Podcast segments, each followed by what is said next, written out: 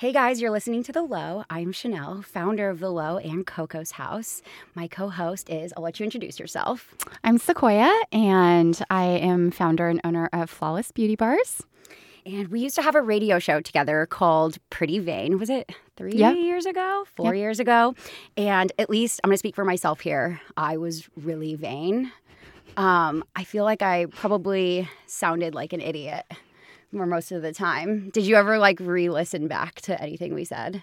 Absolutely not. Oh, okay. Yeah, no, neither. I didn't. I I wasn't embarrassed of anything we did, but we were just. I mean, when you know better, you do better, right? And we were learning and having yeah. fun and just trying something out. That's okay. Yeah, so we hope that we've learned, but um, that was more about promoting businesses and networking. Mm-hmm. And this show, I'm excited that we get like a second opportunity to do a show that's our way. Um, we don't have to be filtered. We can edit it the way that we want or not edit it at all.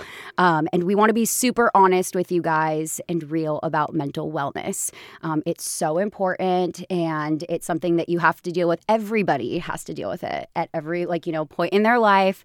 And so we wanted to create an honest conversation about it in a place where you can go. Self care yeah, self care. And self care is not a just beauty thing. I think that's really important to say because I feel like right now with like Instagram and everything, it's so beauty pushed and like how you look. And it's like, no, that is not self care. Self care is what's on the inside, what you do to better yourself. Yeah, not a t- not just a temporary fix that I think a lot of the cosmetic that industry kind of focuses on. Self care, yeah. I see as something long term.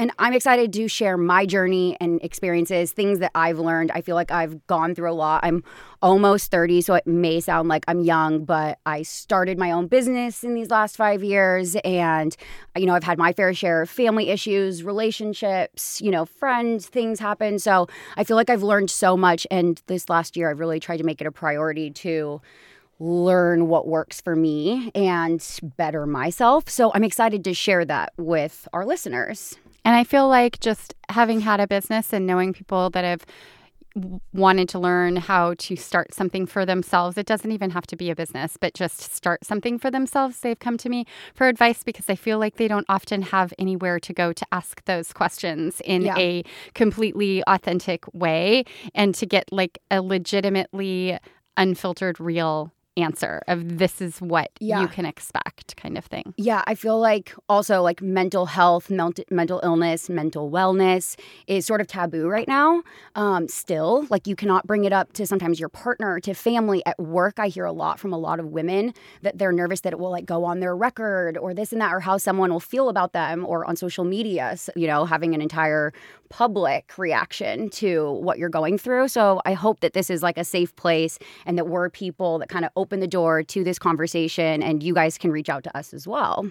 I agree.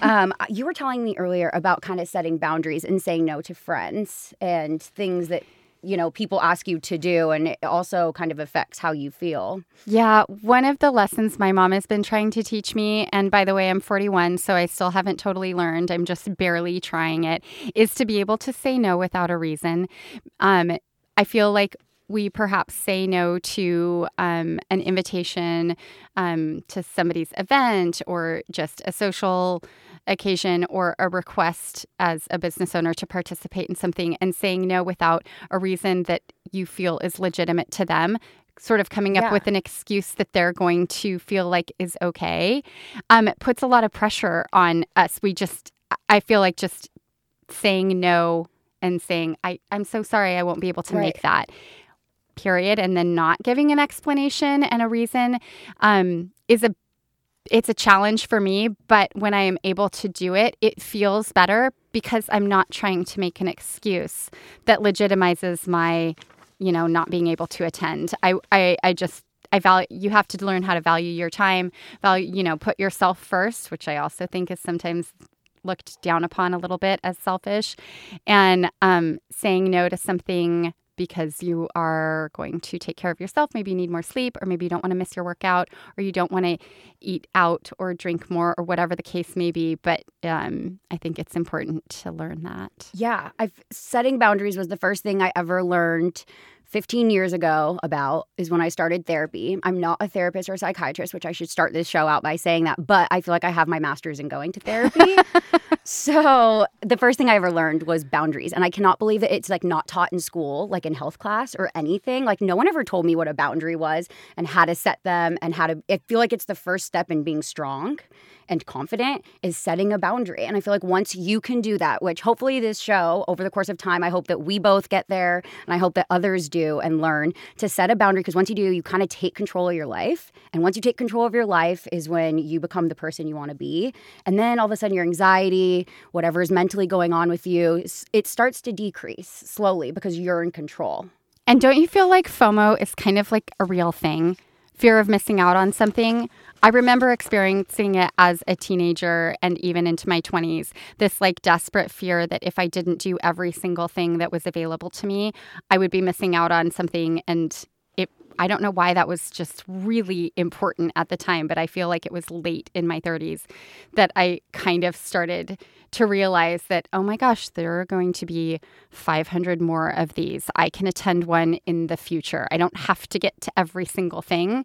I can actually take time for my mental wellness, my like self-care, my sanity and not go yeah. to every single thing there I, is. I feel like FOMO is just another sign of like not feeling your best and being a bit insecure. Mm-hmm. So I feel like the only time I've ever like really had like an urge to like go out all the time, which was definitely a few years ago. Like I just had to be out and about and see everyone and I I did have FOMO it was only when I wasn't at my happiest. When you're oh, okay. your best and you're at home and that's where you kind of want to be because you've created an environment that you actually want to be at, I feel like is when the FOMO just doesn't even exist anymore. You can yeah. choose to go and that's just another boundary that you set. Yeah. You know, um, I'm really excited about the guests that we are going to have. Um, this is our introduction episode, but on all the other episodes coming up, we're going to have a guest or two, and there's all different coaches, doctors, people that specialize in certain things that you guys have never heard of or you didn't know that correlates with anxiety and depression, you're going to be like, oh, what? That's caused by this or this helps with that. Like, I had no idea. So I feel like you guys are going to get so much information. I feel like each episode you're getting hundreds of dollars worth of advice. And you, rather than being like, well, is acupuncture going to work for me? Or is this spiritual, you know, tour going to work for me? Like, what's the best route for you? You'll get to hear it firsthand. So it's almost like you get all of these complimentary consultations with us. And I going into being honest and being authentic with you know what you said earlier we are not going to push anything on you that we haven't tried ourselves yeah um yes, I will post products and stuff that has worked for me, which you need to remember that, you know, mental illness, whether I'm depressed or anxious, what works for me may not work for others. But I'm only going to tell you guys the stuff that I think are like rock stars that actually like really, really made a huge difference. So I hope you guys understand that like we're just being authentic because today with social media, you yeah. just don't know what like oh were they paid to tell me that that gummy is going to work or right. whatever and it's like no i'm not i promise you guys i'm not going to do that there's no way no matter how much money well i mean no i'm just kidding um sequoia do you want to talk about anything else before we let them go well i kind of feel like a little bit of my contribution I, I sort of have this love hate relationship with my industry. Of course, I'm in the beauty industry and I really, really adore everything that I get to do um, with my clients. And it is fabulously creative and amazing to see transformations cosmetically um, and superficially. But I feel like one of my um, assets to bring to not only this show, but just in general, is that. Um, there aren't the, the rules and all these like like you were talking about pushing products on people um i think that that's kind of just sales tactics and my passion in this industry is uh, just to to create the feeling the bond while I'm doing the service yeah. with someone, having a human interaction, having t- somebody, you know, touch your skin and um, make you feel good. Make you feel good. Stop and listen to you. We're not texting during you know a yeah. makeup session we're actually interacting and it that that shows through in them and i think we don't get that much personal connection like that that's uninterrupted um, and so i kind of want to talk about that and just not rules, just whatever you feel amazing at. I just Yeah. want that to come across because I feel like I, the the most questions I get being in my industry is should I really be wearing this on my eyes? Should I really be using this cream or this product? Is and this going to make me look like a Kardashian? Totally constantly And feel like a Kardashian. constantly. and who knows if that product when you said this works for me yeah. and I think that that's what's most important. Do you feel amazing in it? Does it work for you? Then you don't need to change it. You don't need to contour just for contour sake. Yeah.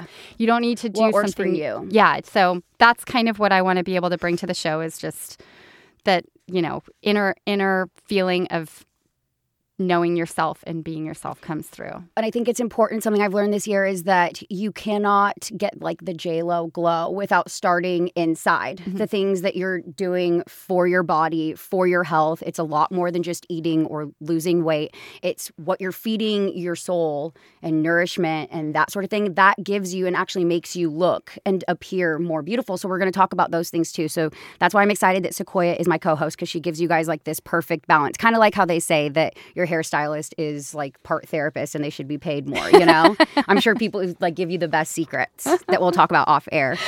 Um, but I am so excited, you guys. Um, I did want to leave you guys with one tool that I learned, and I'm hoping that each episode we can leave you guys with something that you can apply. Um, this was told to me by someone that gives me like advice and has helped me through like each step of the way. And you know, I was nervous about doing this show because it's really opening up about my struggles and you know. The, m- the problems and troubles that I've had, and that can sometimes be embarrassing or this and that. And he told me this great, I guess you'd call it like a metaphor story. It's imagine that you're at a pool, and if you guys have a goal or a fear, maybe something holding you back, maybe you're anxious about something, you know something could better your life, but you're too scared to do it. Imagine that you're at a pool and you want to take a dive, and you're sitting on the diving board, and you're like, but what happens if I, you know, dive into this pool? And if you don't dive into that pool is the worst case scenario. It's not about, you know, sinking and drowning or belly flopping. If you don't, then you automatically failed. You'll have that fear for the rest of your life. You'll walk around with that anxious feeling of the unknown, which is what anxiety is. It's fearing the unknown. So if you don't take that dive is you'll never accomplish that goal. If you guys decide to dive in, then you will belly flop at the worst, swim over to the side and you can try again. That's the best part and you kind of know what to expect. And if you guys do want to take this little challenge with us, from a week from today when you're listening to this podcast, try to set something in stone that helps you accomplish that goal and don't waver. Just be like, one week from today, I'm going to do this that helps me push forward. And if you guys do do that, I would love it if you shared it with me at The Low on Instagram or you can email me. Um, and I'd love to hear all about it, give you advice, or like I said, just be a sounding board. I love that. Perfect. Well, until next time.